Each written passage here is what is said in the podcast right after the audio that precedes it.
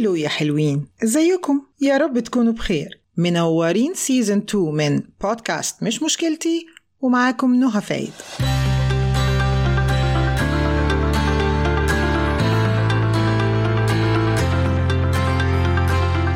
كم واحد فينا قعد حاطط رجل على رجل وقعد يفكر هي مشكلته دي تتحل إزاي؟ وقال يا سلام لو في ناس قاعدين معايا أحكي لهم وآخد رأيهم بدون ما يحكموا عليا. ناس شايفين الصورة من فوق مش جواها كده زي شبيكي لبيك إحنا الناس دي تقدر تحكي لنا وأنت قاعد في البيت في الشغل في العربية وهنحاول نساعدك. هنستعين بأخصائيين كتاب مقالات هنجمع آراء المتابعين اللي شاركونا بيها من خلال صفحاتنا على فيسبوك، انستجرام، تيك توك هنوصل لك الآراء كلها. تقدر كده تعتبرنا خدمة توصيل منزلية. يلا نبدأ.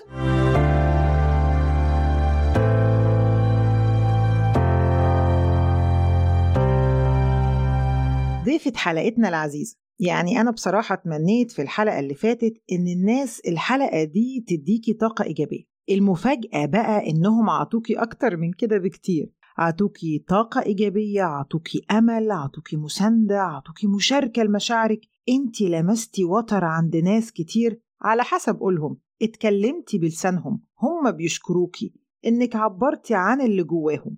وأنا بصراحة مش قادرة أتجاهل أي رأي من الآراء اللي اتبعتت. وعلشان كده استعدي يا ستي واسمعي. في رأي قالك انت بتتكلمي بلسان ناس كتير. وأنا بأكد على كلامك. طلعي مشاعرك على قد ما تقدري. التراكمات دي بتجيب مرض. كمان في رأي قالك انت صح استمري زي ما انت لكن في الأول طبطبي على نفسك وحبيها واشحني طاقتك وبعدين طبطبي على اللي حواليكي وسعديهم. مش مهم بتدي قد إيه وبتاخدي قد إيه انت ادي اللي تقدري عليه الوقت اللي تقدري عليه وما تجيش على نفسك. وتأكدي مفيش حاجة حلوة عملتيها بتروح كده. في رأي تاني كان مختلف شوية مع الرأي اللي قبله. الرأي التاني قالك تمام هي الدنيا خد وهات. زي ما انت بتعملي مع صحابك الجداد كده. وبرافو انك عرفتي توصلي للقناعة دي.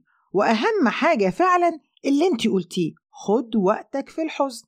في رأي بيقولك لو رصيدي خلص بيحصل دمار شامل. خلص حناني ما فضلش غير قسوتي وفي رأي قالك كلمة واحدة. طنشي. في رأي قالك انت مش غلط إنك بتدي اللي حواليكي ده مش غلط الغلط فيهم هما بس مش الغريب إن الغلط يبقى فيهم. وانت اللي يجيلك اكتئاب وإحباط. في رأي قالك أو قال لنا إحنا الاتنين يعني الحلقة حلوة جدا. ده كان مفهومي ساعتها. بصراحة أنا اتبسطت قوي وحسيت كده إن ريش الطاووس اتفرد كده حواليا وخلاص بقى بقيت مبسوطة. حلقتي حلوة حقي. وبعدين قالت إنها حلوة علشان الموضوع بيمس شريحة كبيرة من الناس. هنا بقى أنا نزلت على مفيش لأن مش أنا السبب إن الحلقة حلوة. أنت السبب.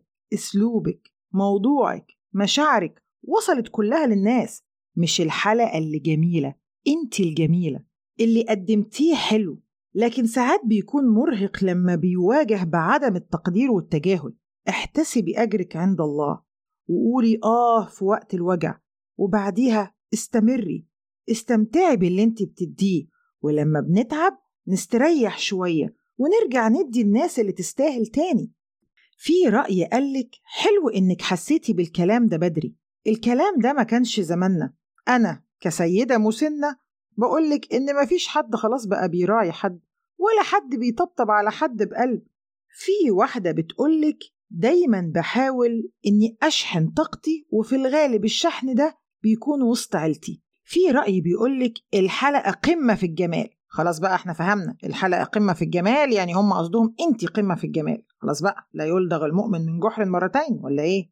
انت اتكلمتي بلسان ملايين النساء في العالم. فتحتي موضوع محدش عايز يتكلم فيه ولما بتتعبي أو بتزعلي ما بتبينيش. عشان ما يتقالش عليكي نكدية. في رأي مدح في الحلقة واتكلم عن التعامل مع النفس البشرية واستعان بقول الله تعالى قد أفلح من زكاها.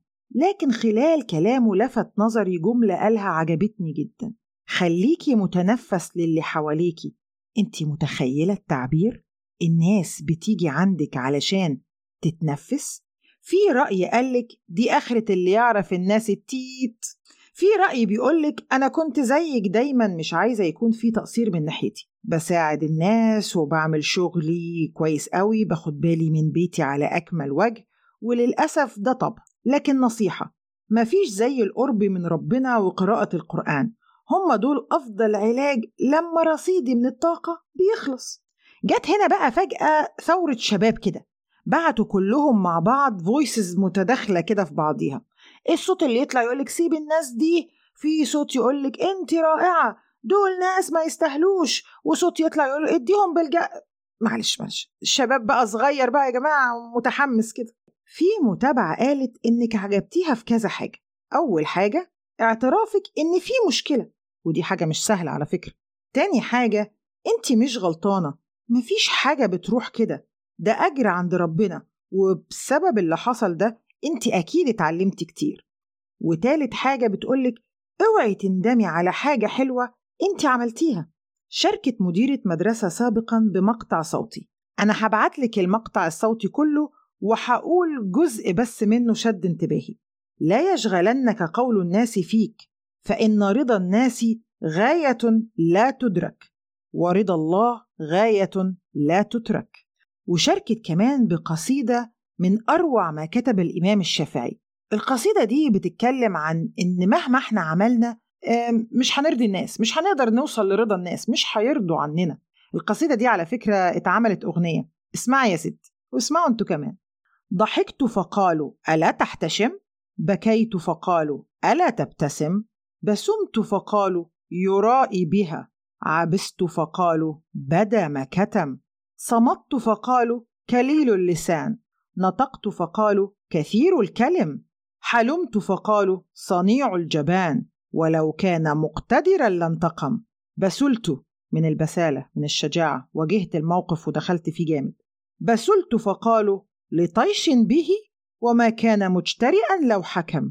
يقولون شذ إذا قلت لا وإمعة حين وافقتهم. فأيقنت إني مهما أريد رضا الناس لا بد من أن أذم. مهما عملت يا بنتي مش هترضي الناس. معانا ضيف مميز جدا النهارده وهو عايز يقولك حاجة. اتفضل حضرتك. صباح الفل يا نهى. يا رب تكوني بخير إن شاء الله. أنا سعيد جدا أن أنا معاكي في حلقة النهاردة لأن أنا من أشد المعجبين بالبرنامج وفكرته والمواضيع اللي بتتناقش فيها. أهلا وسهلا صديقتنا سين. أحب أعرفك بنفسي. أنا دكتور كريم صلاح. طبيب أسنان وأخصائي علم نفس Master Human Psychology من John Moores Liverpool University من إنجلترا و certified life coach سين وأنا بسمع حلقتك اللي فاتت.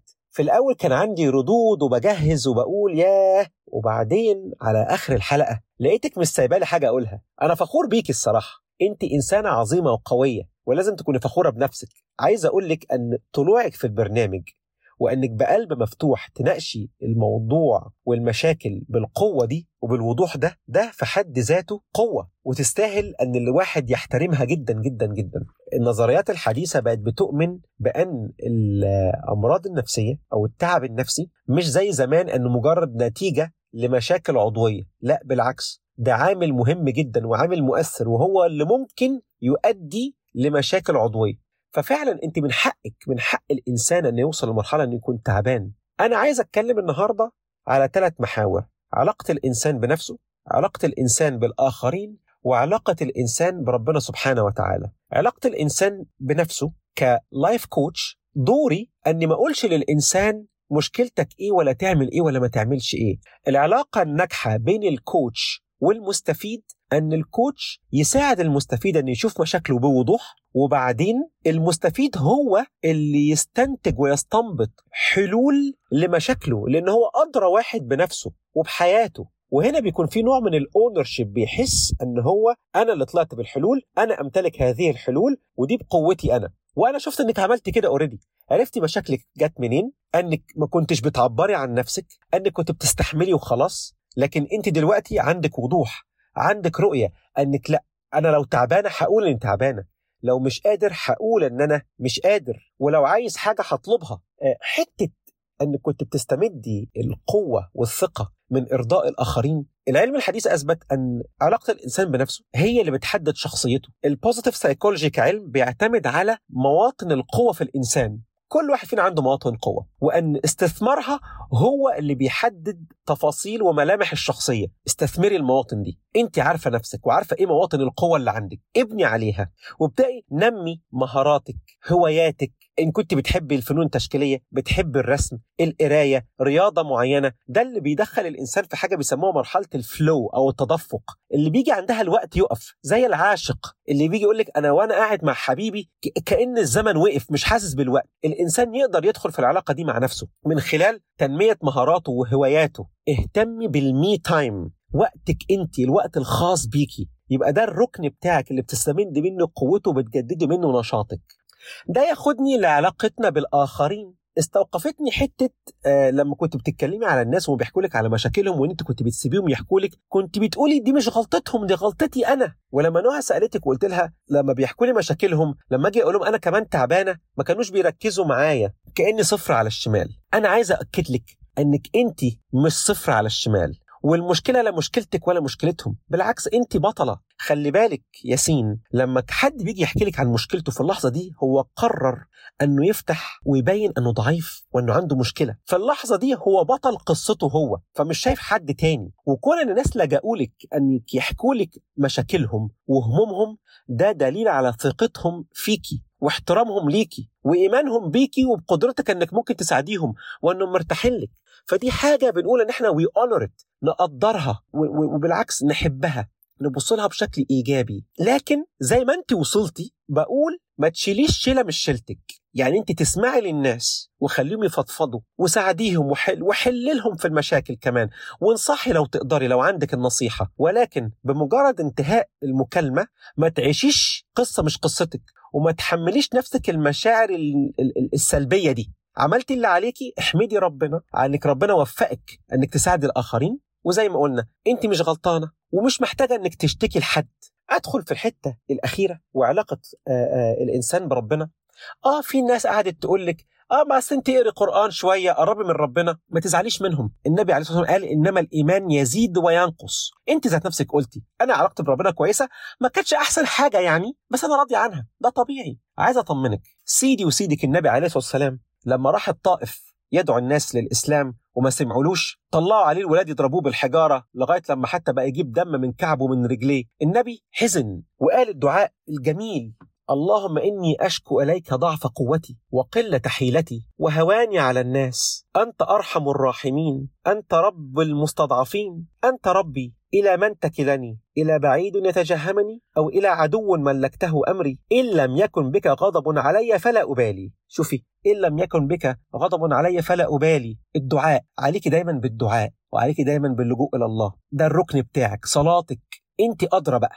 علاقتك بربنا دي علاقة شخصية جدا علاقة خاصة جدا. أنا اللي عايز أنصحك بيه إنك استمري على النجاح اللي أنت وصلتي له على الشفافية والوضوح اللي أنت وصلتي له. ممكن تستعيني ب life coaching ويساعدك إن أنت تطلعي حلولك بنفسك. وفي حاجة اسمها breathing workout بالنفس. بيقدر الإنسان يتخلص من الطاقات السلبية اللي جواه. لو احتجتي تعرفي حاجة عن دي أو دي أكتر اطلبي من نهى وممكن نهى تديكي إيميلي وأنا أقدر أوصلك بالناس اللي تساعدك بالحاجات دي لو احتجتيهم. أشكرك على السماع وأشكرك إنك اتحتي لي الفرصة إن أنا أتكلم معاك ياسين. أنت إنسانة عظيمة وقوية وأنا سعيد إن أنا اتواصلت معاك النهارده وأشكرك يا نهى على الفرصة دي. شكرا جدا لمشاركة حضرتك كلامك. لمسني. لمسني جامد. فكرت فيه كتير. وأخيرا أنا عايزة أقول لك على حاجة. سافرتي قبل كده بالطيارة؟ أخدتي بالك وهم بيعرضوا تعليمات السلامة إن لو حصل مشكلة ونزلت أقنعة الأكسجين إن لازم أنت الأول تلبسي القناع وبعد كده ساعدي اللي جنبك. وإلا